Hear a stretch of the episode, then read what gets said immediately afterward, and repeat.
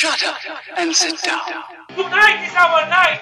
We'll send a message to everyone in the league. We take three points here and we go up. This is the ninety Plus Podcast, part of the Sports Talk Line Network. It's okay in two weeks because tonight we're getting so drunk that tomorrow we're not going to be able to play. Now, here are your hosts, Ben Righetti and Joshua Griffith.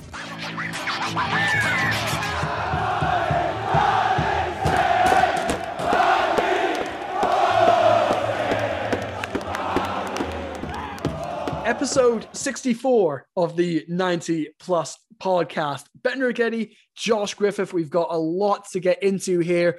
It's game day, or it's been game day, or it's coming up to game day, depending on when you're listening to this.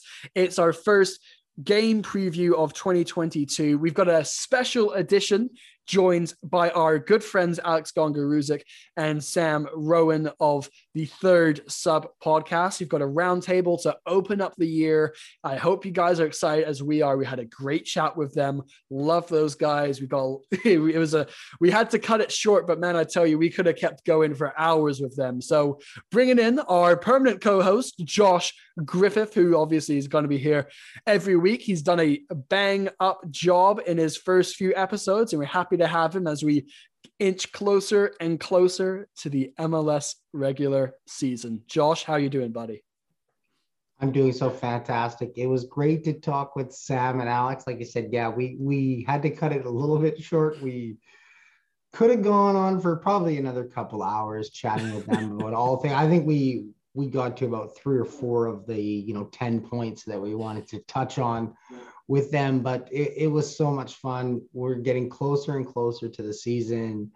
M L S kicks off, the, the Whitecaps and Columbus Crew from Ohio, which was um, apparently a little bit uh, blue and uh, and rainy, and game day weather is expected to be uh, twenty degrees Fahrenheit. So hopefully the Whitecaps have brought their scarves, but man, am I so excited to be watching this one from home and then getting to uh, to B C Place next weekend for the home opener.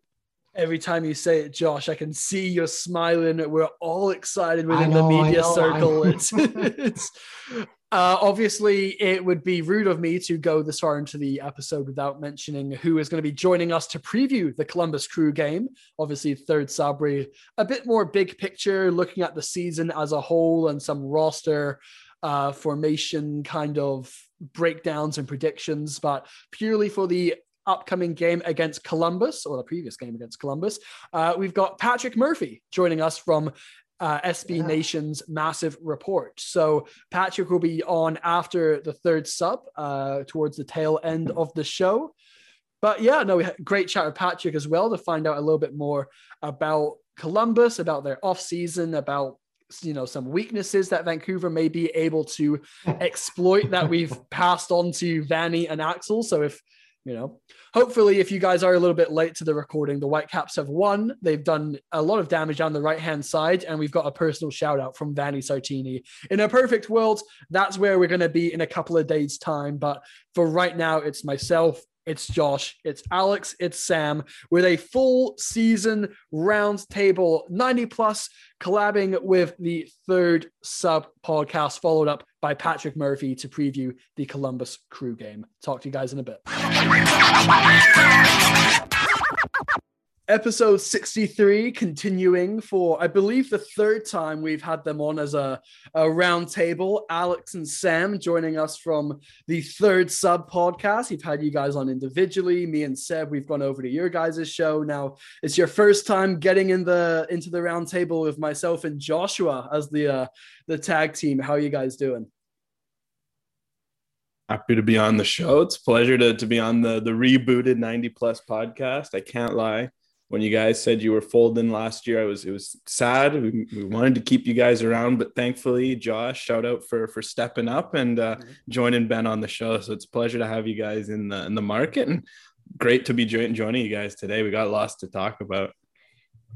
Yeah, it's always good to chat Whitecaps. Uh, glad the the positive vibes are continuing. You know, two two young and thriving Whitecaps podcasts. It's always fun to get together. So, uh, oh man, the season's snuck up on me here, but um, I'm ready to dive into some talking points. It really has. You know, we're recording this on, what is it? It's yeah, it's Monday today. Uh, this weekend, obviously, it's the, the season opener. The week after will be the home opener. They'll host New York. They're away in Columbus this weekend. It was a fast off season, and even the preseason really flew by. And I think with uh, all the news coming out of training camp in terms of uh, goalkeeper drama and then heading down to San Diego, no streams of the games, it's kind of really tough to get a real handle on what we've kind of gone through in these last six weeks or so. So we'll start off diving straight into it. In a nutshell, what did you guys make of the preseason? I mean, I guess I'll, I'll, I'll go off the bat here. I mean, a bunch of question marks, right? Like, yeah. What do we really know?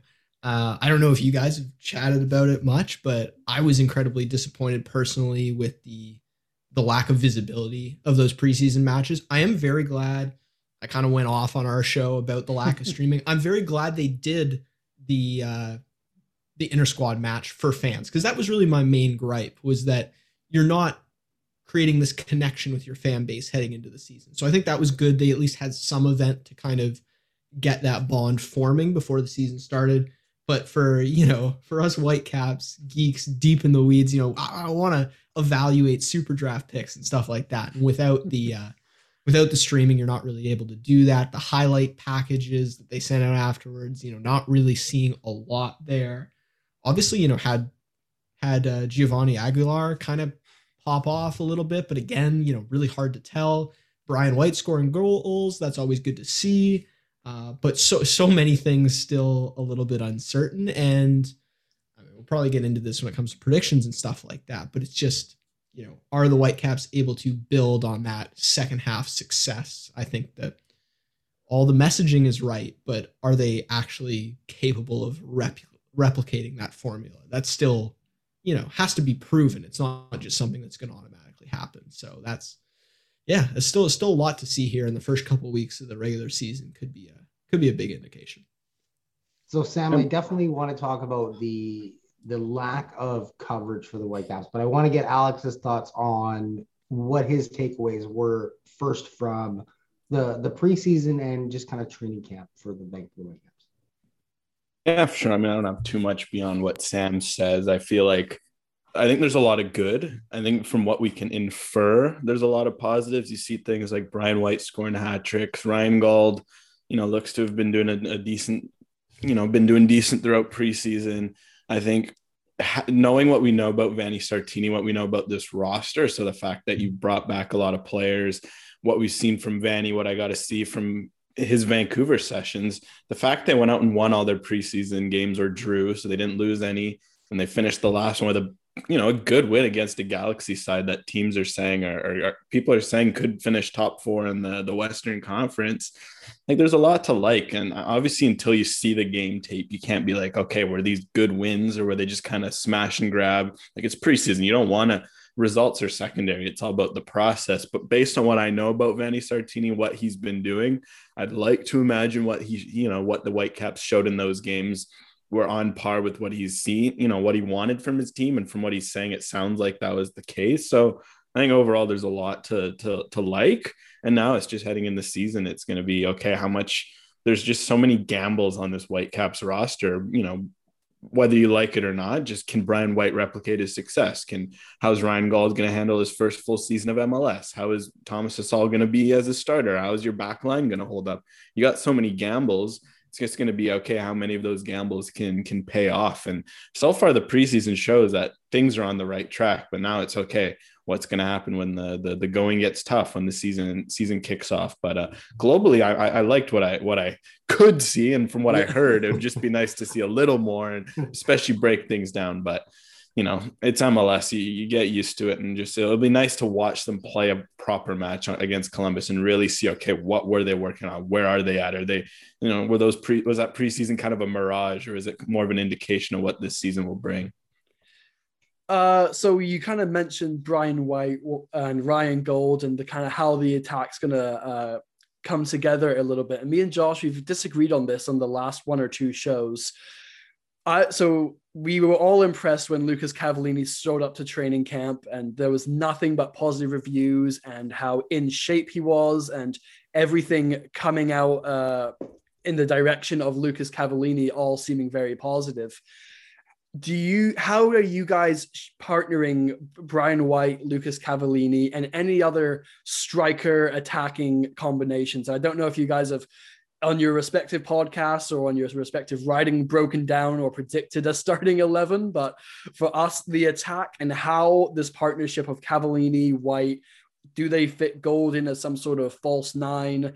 And Dájome pushing forward a little bit. What is the ideal and predicted uh, starting uh, attacking attack looking like for you two? That's a it's a really good question, right? And here's the thing with Cava, like, he he's got he's got the physical tools. Even even last season when he was recovering from the knee injury, like he had some training sessions where his hold up play, his touch, his passing, like it was genuinely incredibly impressive. It, he was showing off talent that you're like, yep, that guy could start up front for Canada, um, you know, if not for the world-class options available at that position. Like, Cava has the talent. For me, it's it's Cava's mental game, right? Like, can he be focused for a full ninety minutes or even seventy-five minutes? Can he avoid taking ridiculous yellow cards at the end of matches when he comes on as a sub? It's, can he handle being a super sub if that's what he's asked to do? You know, those are the questions I think that are, it's kind of what's up in the air with Cava. You know that he has the ability, and I don't I don't know if Alex and I have even really talked about it that much, because I think we sort of have it implied between the two of us. I mean, it's Brian White's job up front, I think, and I don't know, I'd rather have either Ryan Gauld up there as a false nine if that's what you want to play around with, or Cristián finally under starting system, you start to maximize the view and you play a little more advanced. So, you know, those guys would be options for me before Cava up front. Uh, the, you know, I don't know how well Brian White and Cava would work together. I mean, maybe that's something they've been, they've been tinkering with in the off season, but I think, you know, Cava's going to have to start probably building up fitness anyways. And then maybe it's a squad rotation thing. Maybe you you find a tactical wrinkle, but I, I feel like it's kind of Brian White's spot for now, and you you just kind of go from there. Yeah, I mean, I have to agree, of, of course, with Brian White. I think you, you can't do anything but run with him, and I think the fact that you reward him with a new contract, you didn't trade him while his value was high, it obviously shows that you want to keep him around, and you're betting on that success. It's just, where does Cavallini fall in that that sort of discussion? I mean, if you can get, in an ideal world, you're getting a productive White, a productive Cavallini, be it playing off of each other up front, either one coming off the bench, one starting. You'd like to figure out a way where you can each get at least eight goals out of both of them combined, if not, you know, double digits. It's, it's a tall ask, of course, but that's what you'd like. And I mean, I harbor hope that Cavallini can rescue his Whitecaps career. Like, he's a good player, like Sam mentions. You see him, you know, play for, for, you know, at training. I've, you know, seen him train with Canada as well, where he he's up to the caliber of these, these players that Canada brings in. Like, it's not like he's sitting completely out of his, you know, element there when he's playing for Canada. Like, he's a good uh, player. I think it's, for me, I, I'd love to see them tried out together up front. I think if you can make that two big strikers, Cava's a little, you know, Cava's pretty good at playing with his feet a little deeper, so maybe he could sit a, a tiny bit underneath White leading the line. Uh, if you can make it work, it'd be deadly. It's just in this three five two, the one thing is you're already short on midfield options, and by playing Ryan Gauld underneath White and Cavallini, who are probably aren't going to track back and, and fill in, it's going to ask a lot of Gauld. And personally, I mean, Gauld can play. I mean, he's been playing as a number eight this preseason, not something I necessarily agree with, but it shows his qualities as a player. He can fill that role. Personally, I just want him to be getting the ball, creating, focus on that side of the game. That's just what I want from him. But uh, if you can find a way to get White, Cava, Gauld on the field and not sacrifice the midfield, I'm sure it would be, you know, it, it could do some damage. The question is, okay, do you have the midfielders? Do you have the wing backs to, to, to make up for that? And, you know, when you start to factor, okay, Cristián Dájome is probably going to play at wing back already. He's not, you know, he's very good at wing back, but defensively, he's not the same as a Cristian Gutiérrez or a Javain Brown. You're already starting to sacrifice. And I just wonder if the Caps go a little too top heavy, they're going to lose some of that defensive uh, identity that they're going to want, and especially they're going to need with Thomas Hasal in goal. Like, yes, Thomas Hasal is going to be a great goalkeeper. I'm sure he could be a great goalkeeper as soon as this year, but you don't want to throw him to the wolves right away and have him absorb X G and shots and all that again. So I think the Whitecaps are going to have to find that balance between, okay, how much do we want to go gung-ho? And unfortunately, as much as I'd want to see Cavallini and White, I think it might be a little too top-heavy uh, right away. And although it could be fun if, if they do make it work. Alex, I'm surprised we've made it ten minutes through our roundtable session before you mentioned X G. I'll be honest. I know, I know that's just I know my that's second answer, favorite. Right? Okay, well, I'm, I'm curious just if Lucas Cavallini is a fit in the system that Vanni Sartini wants to put in place right now with the Whitecaps. Because you see, he's definitely, you know, focusing more on, on runs and overlapping play and actually, you know, running some smart football instead of actually just throwing into the box and hoping for a big header from, from the front. Do you guys think that Cavallini can fit into that role, or, or is he going to just kind of be hanging on the wayward? Because I mean, it, it doesn't seem like he has a fit on this team right now. It's interesting because I think the the impression of Cava, just sort of from his stature and like his demeanor, and then what he actually is as a footballer, can sometimes be two different things. Like as Alex said, yeah. he actually he does like to drop deeper sometimes. He shows the ability to play with the ball at his feet. You'd think he'd be a but we don't know, see it very often. Whip crosses into the box and, and get on the end of headers, but. He's just, he's found no consistency tactically, form-wise. I mean, I don't think Marc Dos Santos did anything for Cava tactically. Like, they just kind of, as, as you said, Josh, like, they basically just left him to his own devices up front. Yeah. It was like, here you go, Cava, good luck. Pray. Hope you can score a goal. We're not going to do anything for you. I do have some faith that uh, Vanny's, you know, a smart guy, and I think he's going to understand Cava's strengths and provide the kind of service, provide the kind of opportunity uh, to get the most out of him. Like if if you can find a way to get Ryan Gauld feeding the ball to Cava the way he's been able to feed the ball to Brian White, there's a pathway for success there. Again, it's just, you know, is Cava going to be mentally strong enough to wait it out, to be patient if he needs to? It's just all that other stuff. You know, is he going to be talking with his agent, trying to find a, find a move back to Liga M X? Like, I don't know if he can stay focused. I have faith. I just, it definitely can happen. It's just, will it all come together? I, I think, and we've mentioned this on previous episodes, that in the Marc Dos Santos era with Lucas Cavallini, there was no Ryan Gauld. There was formation inconsistency. There was, uh, in you know, a consistent lingering injury. You know, whether it's X, Y, or Z, the reasons that it never completely came together. And now Cavallini, he's proven to Vanni and the rest of the Whitecaps that he is fit. He's getting over his injury bug. He's got fantastic support in the likes of Ryan Gauld, who, like you say, we're hoping for more vertical up and down the pitch and less side to side, less shuttling the ball and, you know, inching it forward and more of that. Well, direct. Just more, more actual tactical direction rather than one guy with the ball and everyone else just sort of standing around static. I mean, Ex- pretty much anything yeah. is better than that. It, it is. And you mentioned, you know, Vanni Sartini, we obviously, a lot of people love Vanni Sartini within the, the Whitecaps, uh, you know, fan base and the, the media crew and everyone else. So there is a lot of faith that if anyone can get the best out of Cavallini in whatever system, it's going to be Vanni Sartini with the support of Ryan Gauld and Dájome and Gutiérrez whipping in balls, or Déiber slash Awusu pushing forward and Caio Alexandre with these long, you know, stretching through balls. That's that's where the support's coming from. And there was no Caio, there was no Gauld, there was no consistency, no formation, no Vanni under Marc Dos Santos. So I think for all of those reasons, I think like A, this is going to be the best season, the best that the Whitecaps have seen of Lucas Cavallini, and that he's going to really re-salvage his value. You know, all I'll say on, on Lucas Cavallini is that before he was a Whitecap, I did check out a fair few of his games in Mexico. Obviously, was following it for Canada purposes, and watched the tape, et cetera. Lucas Cavallini, the way he scored a lot of his goals in Mexico, we have to remember he had some good seasons in Mexico. I think, like, overall, some double-digit plus goals in a good, you know, good league.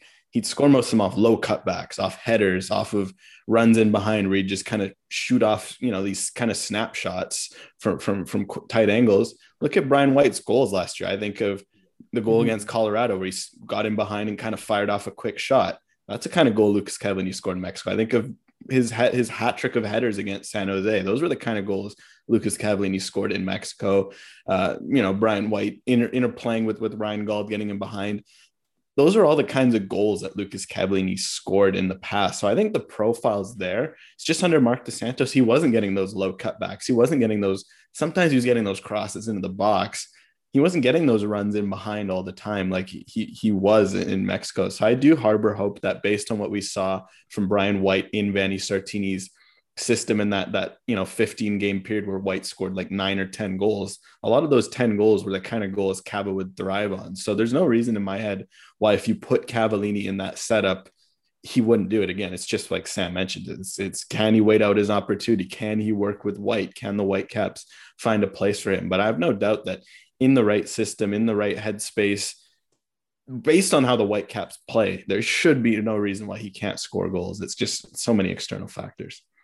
Before we move on from the Cavallini talk and onto something else, because we're already, you know, this is ten plus minutes you've spent just on Cavallini. No, I'm uh, excited. Of, I'm excited about Cavallini now. I want to talk more about Cavallini. One of my favorite stats is that for in his two seasons now with, with uh, no, is it, yeah, his two seasons with the team now, all but one of his goals have been first touch finishes, whether that's in the air or, like Alex, you're saying, these snapshots, these cutbacks and these first time finishes, all but one, you know, and you're paying uh, a lot of money for a D P striker. We know what we're going to get out of Lucas Cavallini. We're not trying to make him be this creative on the ball and doing step overs and, you know, going to go around players. That's just not the sort of player he is. And that's not what the sort of result results are that we're hoping to see. We know what the ceiling is, I think, for Lucas Cavallini, and we know how he's going to get there. Just give the tank ammo and he'll shoot it. That's all I have to say. I love wow. that. There we go. uh, we'll move on a little bit to uh, some season predictions. Um, we'll start uh, any storylines or anything kind of a little low-key that you guys have your eye on as we get closer to the opening day. Wow, putting us on the spot. Um, I mean, I guess we can bounce a few off here as we, as we yeah. kind of go. I feel like one one guy I want to talk about is Déiber Caicedo. I feel like not enough people are mentioning how, you know, in his first season in M L S, sometimes as a super sub, you know, partly under that that first half of Marc Dos Santos, he finished with what, five goals and five assists in his M L S debut campaign. I think when he came in, I said, like, for a, a young player coming in M L S, I'd say anything above five goals, five assists was a re- resounding success. So I, for me, I'm just looking at, you know, everyone's talking Cavallini, White, Dájome, even, you know, some of the other guys, and Ryan Gauld, kind of forgetting where Déiber Caicedo fits in. And to be fair, it's partly due to the fact that, unfortunately, one just the one part of the Vanni Sartini system is you lose Caicedo as a winger. And, you know, that that what was it? White Caval, uh, you know, sorry, White Dájome and uh, Caicedo front three was very fun when they got that chance. But uh, if Caicedo can kind of carve out a role in, in Vanni's system again, and he showed it, to be fair, he still kept on producing in the second half of the season. I think he could have a really explosive season, because if that's what he showed in his first year and he's a lot more comfortable, comfortable, sorry, probably a lot stronger now, uh, there's no reason why he he can't have a, a breakout season. So I, I think Déiber Caicedo is kind of a, a player to watch on the Whitecaps that maybe isn't getting the, the praise he deserves. I'm I'm curious, Alex, where you think Déiber fits in, because I, I think that he's someone to watch too. Obviously, he's so young, twenty-one. I think people forget that. Like, he almost seems like he's like a, a well-aged veteran that's been in leagues for years and is coming to the Whitecaps and M L S, but he's still a young guy. But where do you think that he's going to fit in in Vanni Sartini's system? It's a tough question. I think uh, personally, I think I see him on the, as one of the front two. Again, my mm-hmm. his dream position's a winger, and there's just no wingers, and I just don't think he has the same attributes as Dájome at wing back, where maybe in a few years he does, but there's just no winger in M L S as consistent as Dájome is, especially on the defensive side of the game. So it's not fair to compare him to Dájome there. So I think it's up front. personally, the way I'd see it is you play him off of one of White, Cavallini, whoever you are playing off of. I just think it adds a little more dynamic edge to the Whitecaps attack. And if you find a way where Dájome is at wing back, Brown or Gutierrez is at the other wing back, you got Gauld, you got one of White and Cavallini, and you got Caicedo in there, that's about as fluid as, as of a front five you're going to get from the, the Whitecaps. So I think I see Caicedo personally starting up front, uh, playing off of one of Cavallini or, or, or White. But I do have a sneaky feeling he's probably going to be coming off the bench. But the nice thing is now with Vanni Sartini, at least we can trust that if he isn't starting right now, he'll probably start a lot of games, because Vanni showed to be one of the more capable managers at rotating that we'd ever see. Because we kind of had this discussion heading into last year, like, oh, there's all these players. Where did X fit? X fit in, X fit in, Y fit in. With Marc Dos Santos, when he had a favorite, you play him. At least now, you know, if, okay, if Caicedo's going to start a little on the bench, at least you know he'll find, find his niche eventually, right? Yeah, you're right there. And, you know, we a name that ends in a similar position as Caicedo is one of Marc Dos Santos' favorites in Ryan Raposo, who I've really been on the fence about for two years, for good and for bad. And, you know, there's so many of these young players that are starting to break through, like a Michael Baldisimo, like a uh, Ryan Raposo. Cam Habibula is one of my favorites. David Egbo, you've got Betcher coming out of the draft. Is, and I know, Alex, you're a big fan of Ali Ahmed. Is there any one in particular that you're hoping either to start to get some first-team appearances, or is looking to sort of become, not necessarily a staple, but more frequent appearances for the first team? Any of these young guys kind of on the cusp of breaking through for Vancouver? I mean, I'll hop in first since you threw me, you threw me out there. I think Ali Ahmed for me is the one, because I'm very high on Cameron Habibula. Don't get me wrong. I think he's so going to yeah. It's just, there's no fit for him, because you play him at the number ten. He's competing against Ryan Gauld and also Pedro Vite, who looks fantastic. And, you know, theoretically you got Caio Alexandre as, as well. Is he going to play up? He's a winger kind of at heart. There's no wing. Is he going to play up front? I mean, yeah, he can, but it's already, you got Caicedo, you got Dájome, you got White. Heck, we're forgetting about, you know, David Egbo, who can also, you know, he looked decent in his loan stint at, at Phoenix. So I think for Cam, personally, I'd almost want him to get sent on loan instead of going to M L S next, just because I feel like he's not one of those guys I want to see at M L S next to see that pro game. Like, I've seen enough from, from Cam where I'm like, okay, I want him to go in an environment where he's testing himself regularly. But if he can maybe start an M L S next pro and work his way up, okay. But uh, yeah, you look at a lot of the other players too. Uh, you know, some of the names you mentioned, like Ryan Raposo, where does he fit? He's been playing wing back in the preseason. Is that his best role? Honestly, as we've seen, his best role is probably as a number ten. Again, where does that that fit in the Whitecap system right now? It's non-existent. And, you know, you look from guys like Facchinieri, Campagna, who I'm both very high on as well. Are they going to get in over the five center backs that the Whitecaps have? No. So for me, that's where Ali Ahmed comes in, because you look at the wing back depth. It's already a bit stretched, and then they didn't sign Kwame Awuwa, who would have shorted up.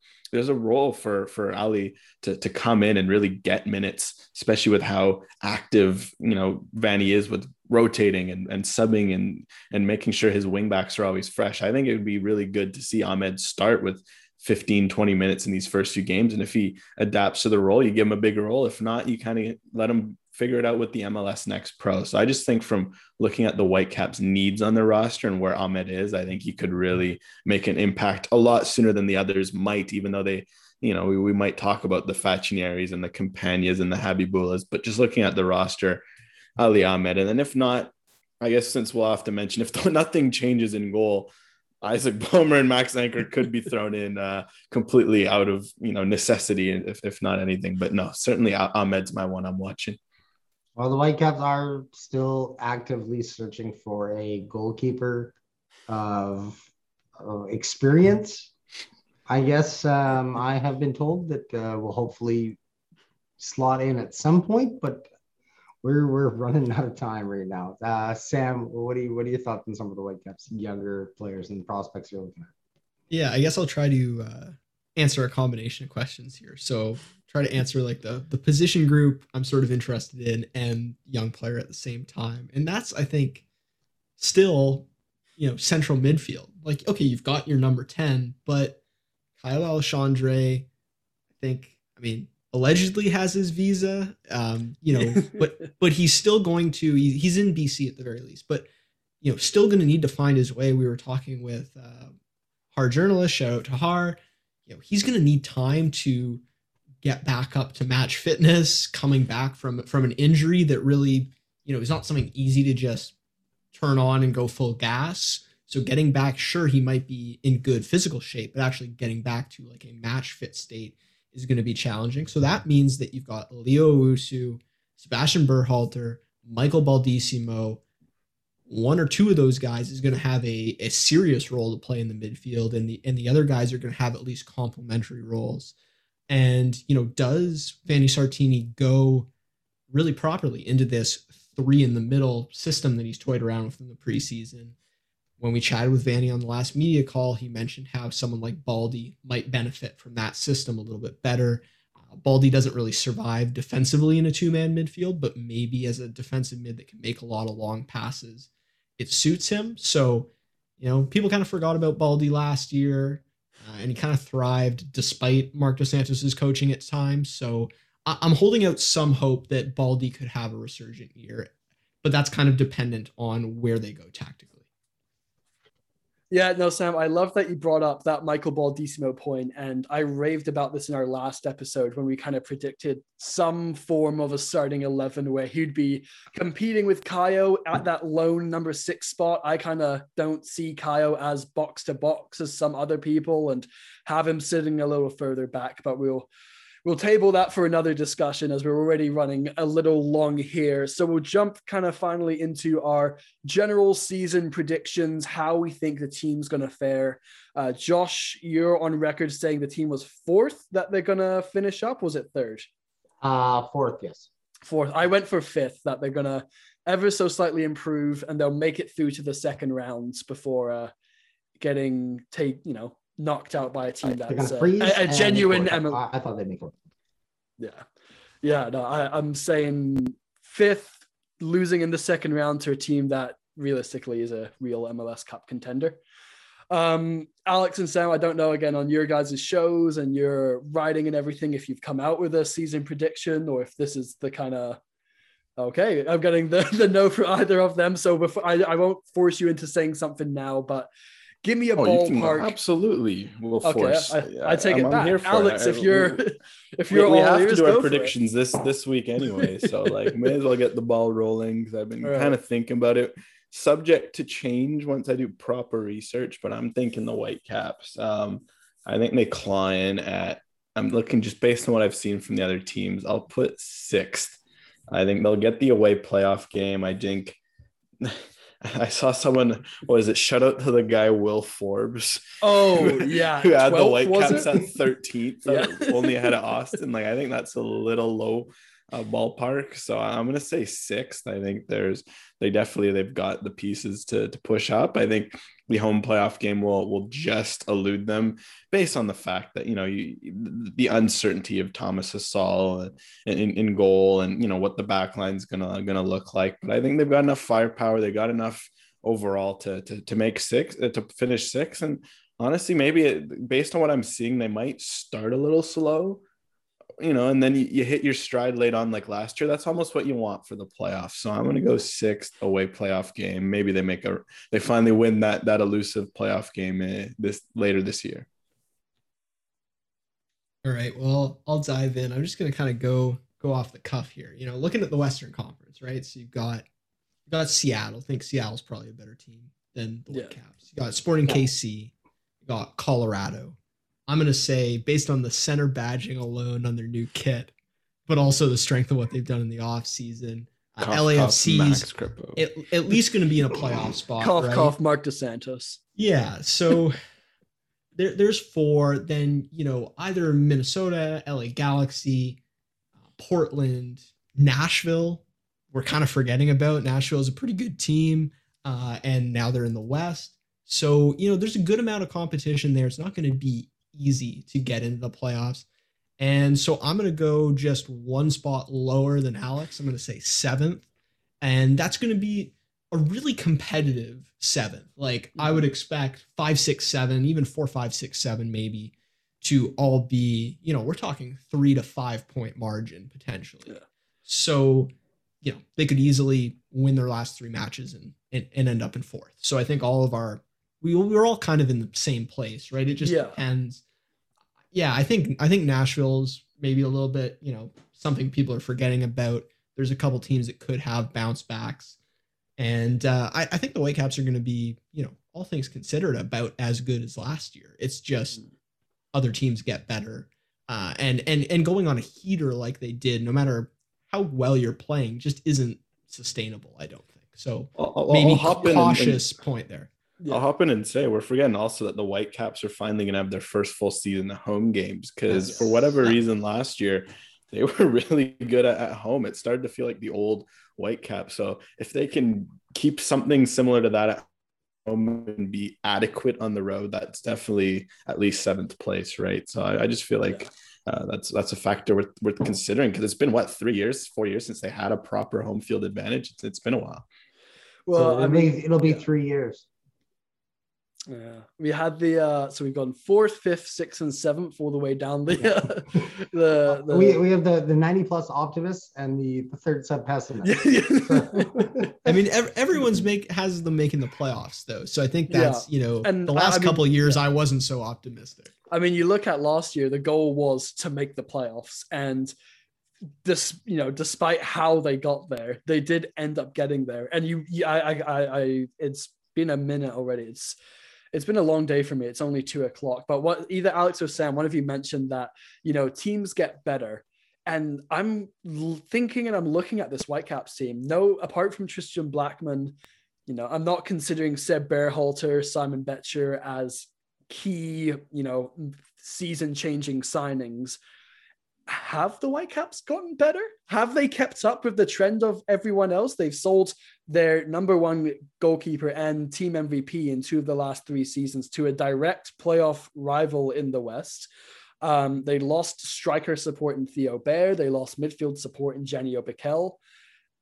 Before we wrap up here, this is a good topic. I've, you know, one of you mentioned there, but has this team actually gotten better, and can they keep up with the rest of the West? Oh, such such a good question. Uh, you know, I, I think if, okay, if I'm going to try to play Whitecaps defender here for a moment, you know, you've you've taken, if, if you can't trust Eric Godoy to stay healthy, um, hopefully he's able to be healthy and, and provide the, you know, top ten, top five center back in M L S type play that he's capable of. But supposing that's not something you can rely upon, okay, you got Tristan Blackmon in there. Um, You're hoping Caio Alexandre has a full healthy season. Pedro Vite, I mean, it's really easy to just forget about someone who is, mm-hmm. in a lot of ways, supposed to be a landmark signing for the club. It's just he didn't get the opportunity to show anything. And, you know, then you're you're capitalizing potentially on a full season of Brian White and Ryan Gauld. So, yeah, you're you're putting a lot of eggs in that basket. So did the Whitecaps get better from what they were at the end of last year? No, but Um, last season was so compromised, not only in yeah. the not playing home matchups way, but also in having these guys jump in late, having guys not be fully fit. That being said, injuries happen, unexpected things happen. I mean, we were doing season previews at the beginning of last season. We're talking about, you know, Ali Adnan and Bruno Gaspar and how they're going to be a dynamic combination at the fullback position. Bring and, them back. And now that's just a distant memory, right? So things can change really, really quickly. Uh, so that's always the, you know, the, the thing creeping up on you. But I, I do think that there's, it feels like there's additions to the squad, even though kind of explicitly there aren't. And I know that's a, that's a soft cough out sort of corporate answer, but, but there is at least some truth to it. Yeah. I'm sad, Sam. You put out the idea back in my head that I never got to see Bruno Gaspar and Ali Adnan play together in a three five two, and that's kind of disappointed me. But uh, to answer your question, I think you have to look at what, you know, kind of almost mathematically look at what the Whitecaps did. So if you're going to go on the negative side, they lost Max Crépeau.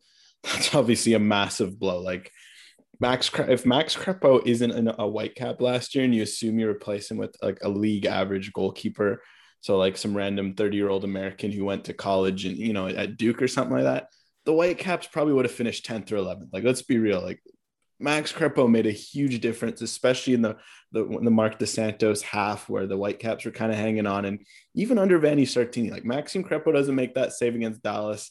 he doesn't pop off in some of those home games, the Whitecaps aren't even close to the playoffs. So you lose Max Crépeau. That's obviously a huge blow. Um, you lose otherwise, you know, yes, using, losing Janjo Bikel hurts, I think, overall, based on what we saw under Vanni Sartini. No, you can get away with it. Otherwise, they they mostly kept, you know, hold of their assets that they finished the year with. Okay, so you look at what they gained. So I think you look, obviously, a full preseason of Vanni Sartini, that's a huge plus, because the fact that he came in halfway through the year and was able to implement ideas as quickly as he did, you can only imagine what a full preseason did.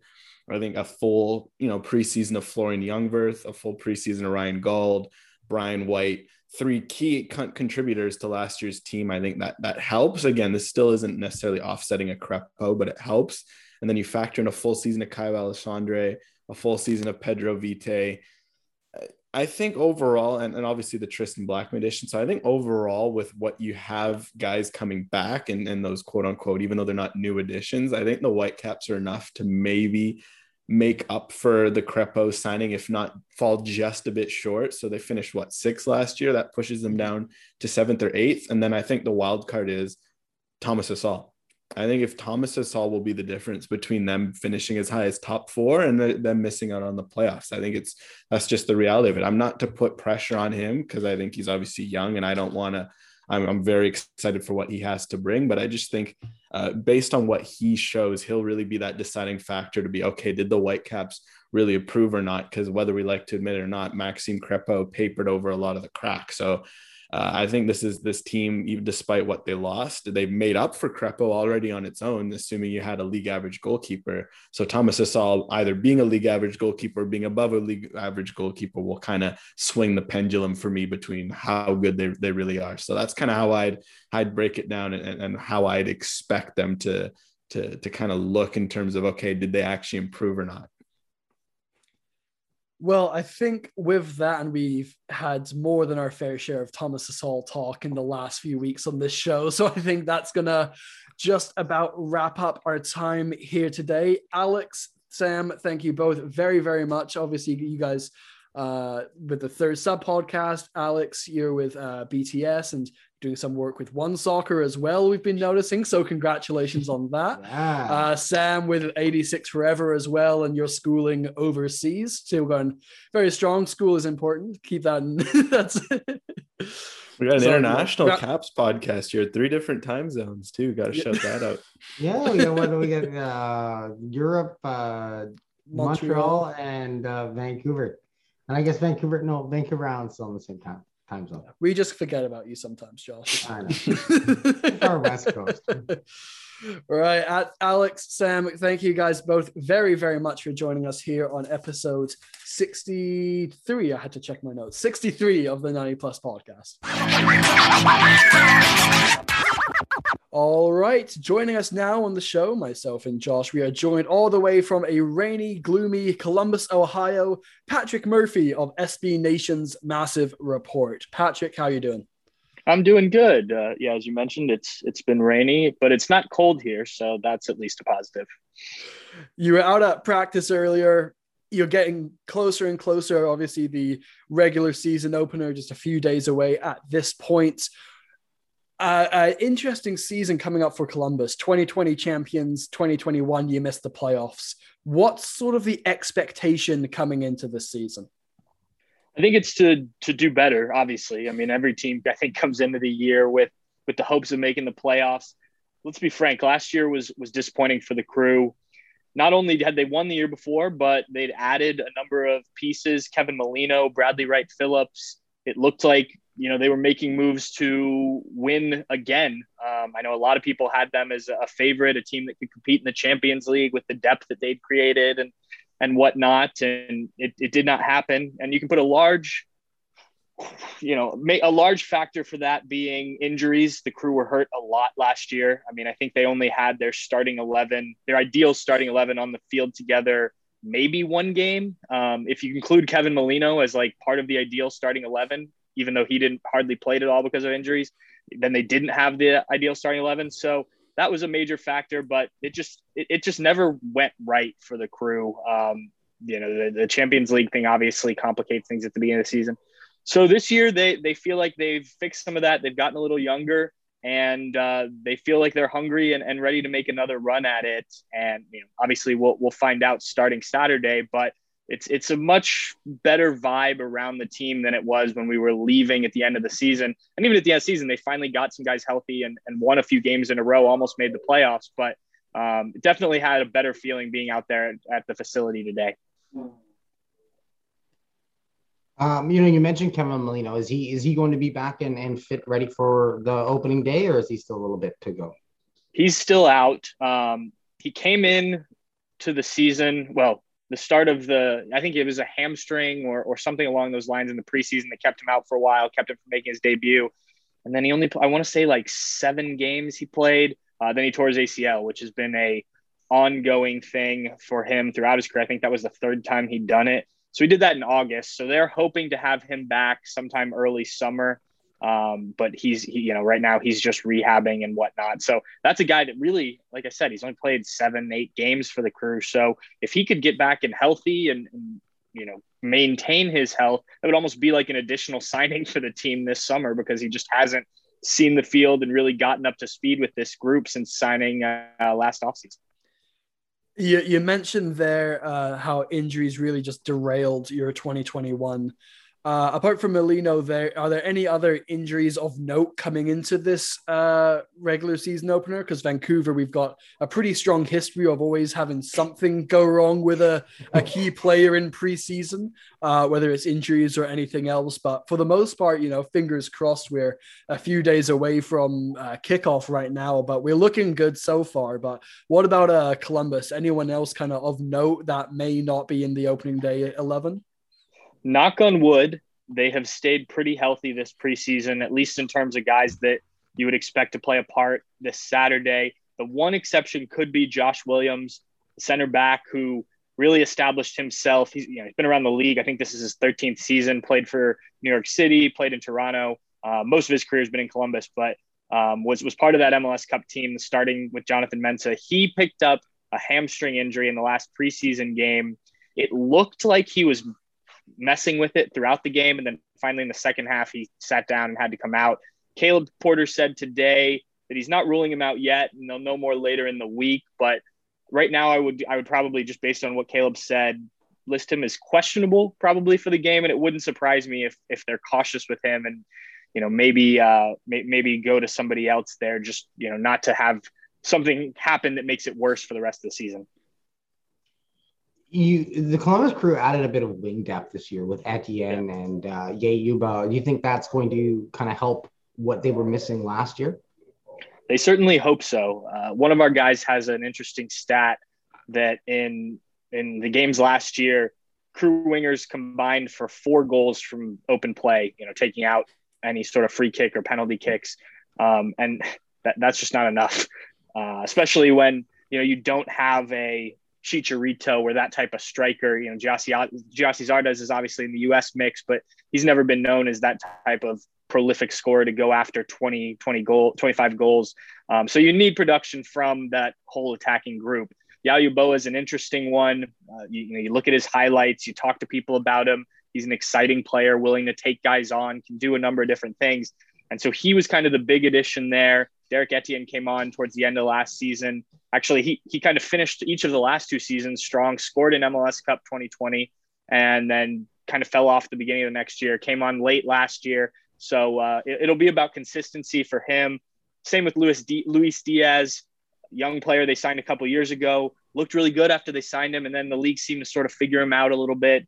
Um, Alex Matan, who came over last year, struggled to kind of settle in. He was a young player leaving Uh, Europe for the first time. So those guys certainly need to produce. Pedro Santos, who's been a winger for the team for a long time, it looks like he's going to move back to left back um, after Milton Valenzuela left. So they'll still produce on the wings, but not as a winger. So it'll be, it'll be an interesting group. Um, but yeah, they definitely need more production out of them statistically. You know, they, they did okay last year. I don't, I don't want to say it was a, was a bad group. It just, you could definitely use more out of them um, to kind of get this attack where it should be. Gosh, you're talking about all these set piece goals. That brings Whitecaps fans horrible memories to the start of last season. What was it, eight, nine games to open the year without scoring an open play goal? Everything, penalty, corner, free, one, you know, something or the other. Right. Um, you a name that you mentioned there, uh, Gyasi Zardes.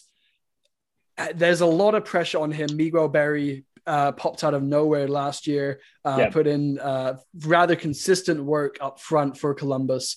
What's Berry's role this year, and what's Zardes' situation looking like moving forward? Sure. Um, and Zardes is still the guy, you know, I believe when healthy, when with the team and not with, with the national team, I think he's more than likely to start. But Caleb Porter in the last press conference last year said, they consider both him and, and Miguel Berry, who you mentioned, came in last year, I think eighteen games and scored eight goals. A lot of that was off the bench, uh, but he said he considers them both starters, not necessarily at the same time, though they may do some some two forward looks this year. But um, there's going to be much more competition than Zardes has had in Columbus uh, for that spot. And I think you'll see, based on, you know, game weeks, based on matchups, things like that, times where Miguel Berry does get the start. Now, it's easy to do it one year, coming off the bench. No one really knows who you are. Now everyone has some film on Miguel Berry. So he's going to have to prove it when when people know how to defend him a little bit. And and I think he will. He looked good in preseason. Um, so I think he'll he'll probably be a, a, you know, a prime backup for Zardes, who does see a good amount of time. Uh, but, you know, in my mind, Zardes, a lot of what he does doesn't get recognized on the stat sheet. His work rate, he sets up their press, things like that, that, you know, a young player can continue to learn, but is still in the process of doing so. So, um, you know, I think they'll both probably score right around that ten goal mark, you know, unless one of them goes on a tear. That's, that's what Zardes has done pretty much his whole career when he plays regularly up top. Uh, so, you know, I, I think both of them are capable of that, but I'm not sure either of them is, is going to push into that next fifteen to twenty goal goal scoring uh, ranks. And, Go go ahead, Josh. Oh, I was just, no, no, go ahead, Ben. I was, I was going to say, as this is a a, a Whitecaps podcast, you can tell we're the two Canadians on, on um, yeah, as this is a, a Whitecaps podcast, you know, it's only right we do mention the upcoming game. Uh, you guys, the listeners, may be listening to this Friday, Saturday, or even after the game. Um, it's typically, we've seen a four three three with Caleb Porter in uh, in Columbus. Where is going to be the area of weakness this year? And, you know, to be a little bit more specific, this game for Columbus, there's a lot of new moving pieces along the back line with the defense. Where is the kind of area of concern that Columbus is kind of hoping they can get away with, A, this season, and B, on Saturday? Yeah, I, I think the answer for both is probably the same and, until we see it. And I mentioned it earlier with Pedro Santos playing left back. He's done this a little bit in the past with the Crew. And actually, he told us last year he started his career as a left back and ended up working his way up to, to playing a winger position. But, um, you know, he's he's not naturally a defender. He's a willing defender, but, you know, he's he he didn't train that way his whole life. And Milton Valenzuela, who the Crew have had for the last four years, five years, whatever it was, um, when he was healthy, and that was part of the problem, he he was one of the better left backs in M L S. So I see that as, as a potential hole. Now, now maybe Pedro Santos, who, who is a little bit older, thirty-two, thirty-three, maybe he ends up, you know, making that his own. We just haven't seen enough of that to, to say for certain. I have confidence he'll be able to, to provide that attacking area of the game, but defensively, that's a place, if, if I'm an opponent here early on in the season for the Crew, I'm looking to exploit that. Um, Steven Moreira, who will play on the at, at right back, came in mid-season last year, kind of got going late in the year.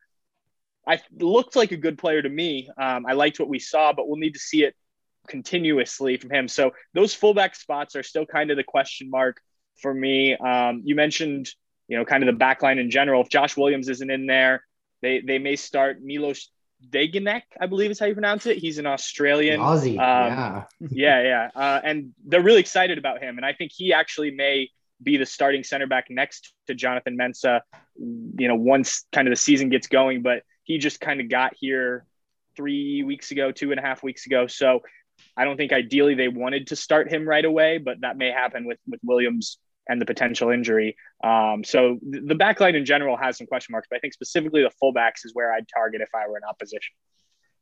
So if you're looking at the Columbus this season and you're and you're trying to be optimistic, where do you where do you see them them finishing this year? Like, what's the what's the ceiling for this team, you think?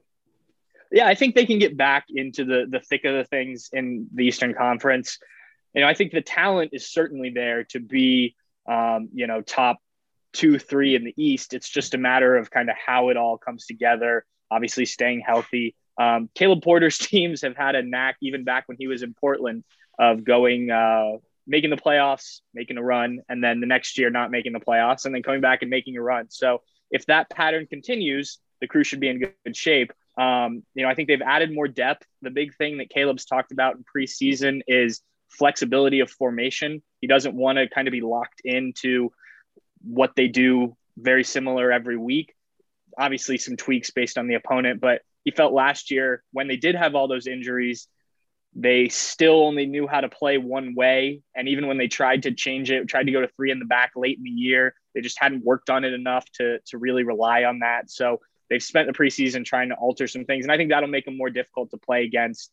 So, yeah, I think they'll be right in the thick of it. Probably, you know, if I'm picking a, a spot like three or four in the East, um, you know, but I tend to be wrong at those predictions. So we'll see how that goes. Nobody's right. They're all there. Just, yeah, know, right. Like, uh, finally, as we were just about to, to uh, wrap up episode sixty-four here, Patrick, before we let you go, can we get a score prediction for Saturday? Whitecaps Columbus. Yeah. Uh, I figured you guys were going to ask me that. I was actually right beforehand trying to do some quick Whitecap research just to, to get an idea of, of what you guys have going there.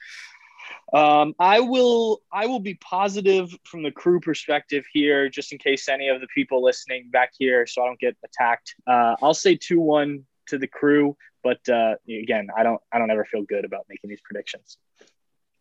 I don't know about Josh. I'm kind of feeling like a one one, quite yeah, I could slow, cagey opening game. Of the, I'm not. I can't see all that many fireworks coming out on Saturday.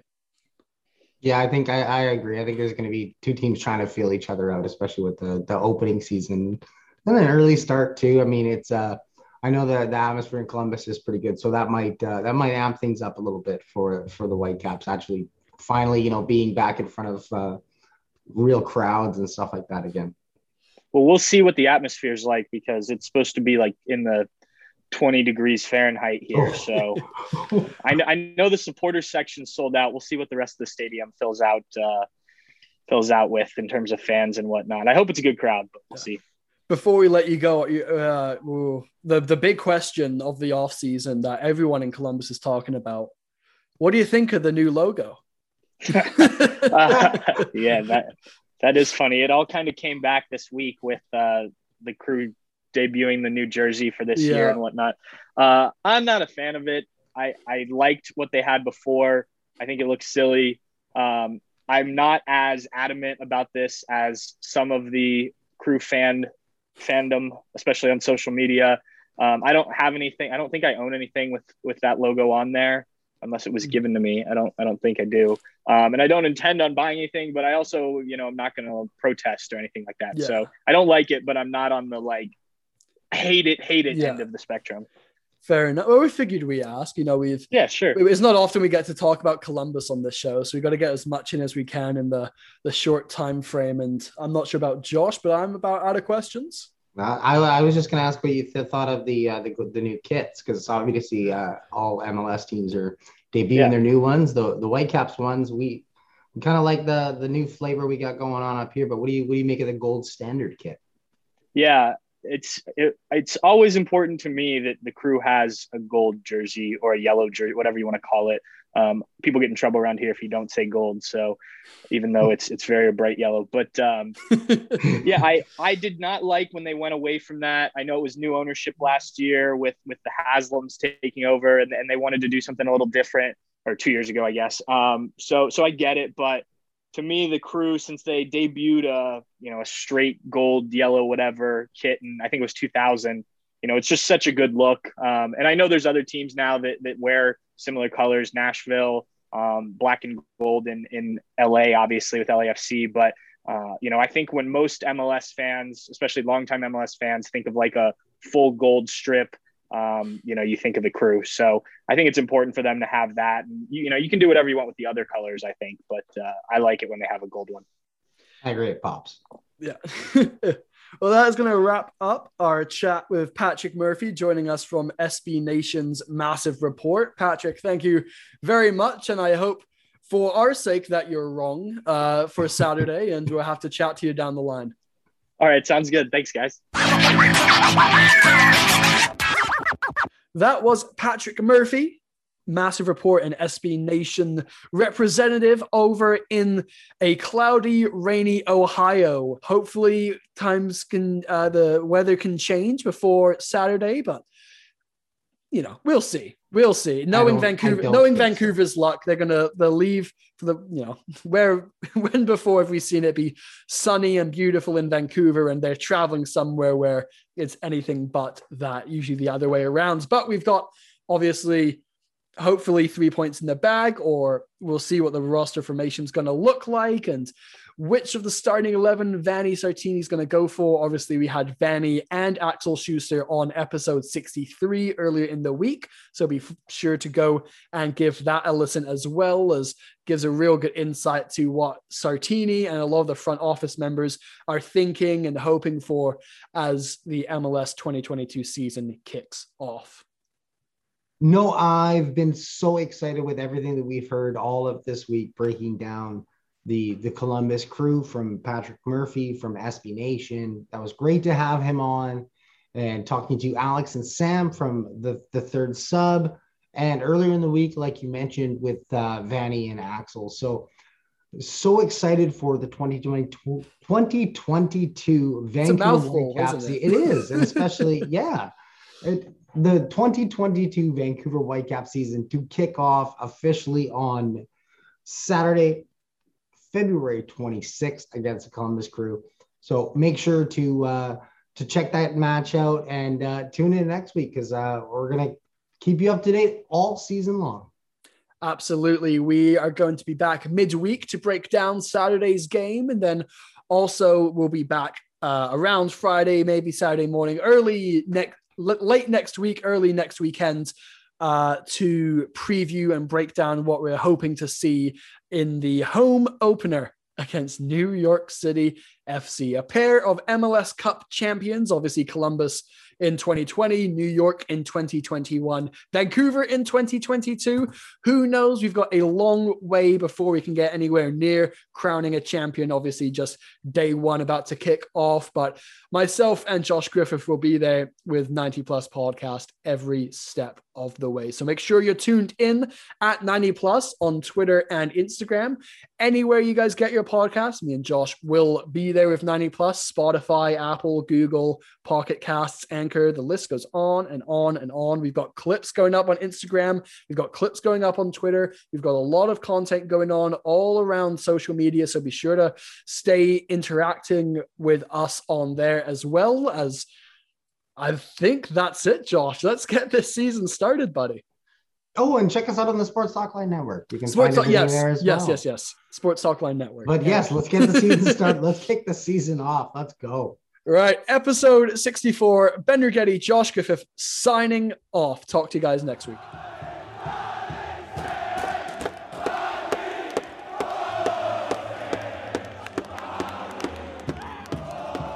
Thanks for listening to the ninety Plus Podcast, part of the Sports Talk Line Network.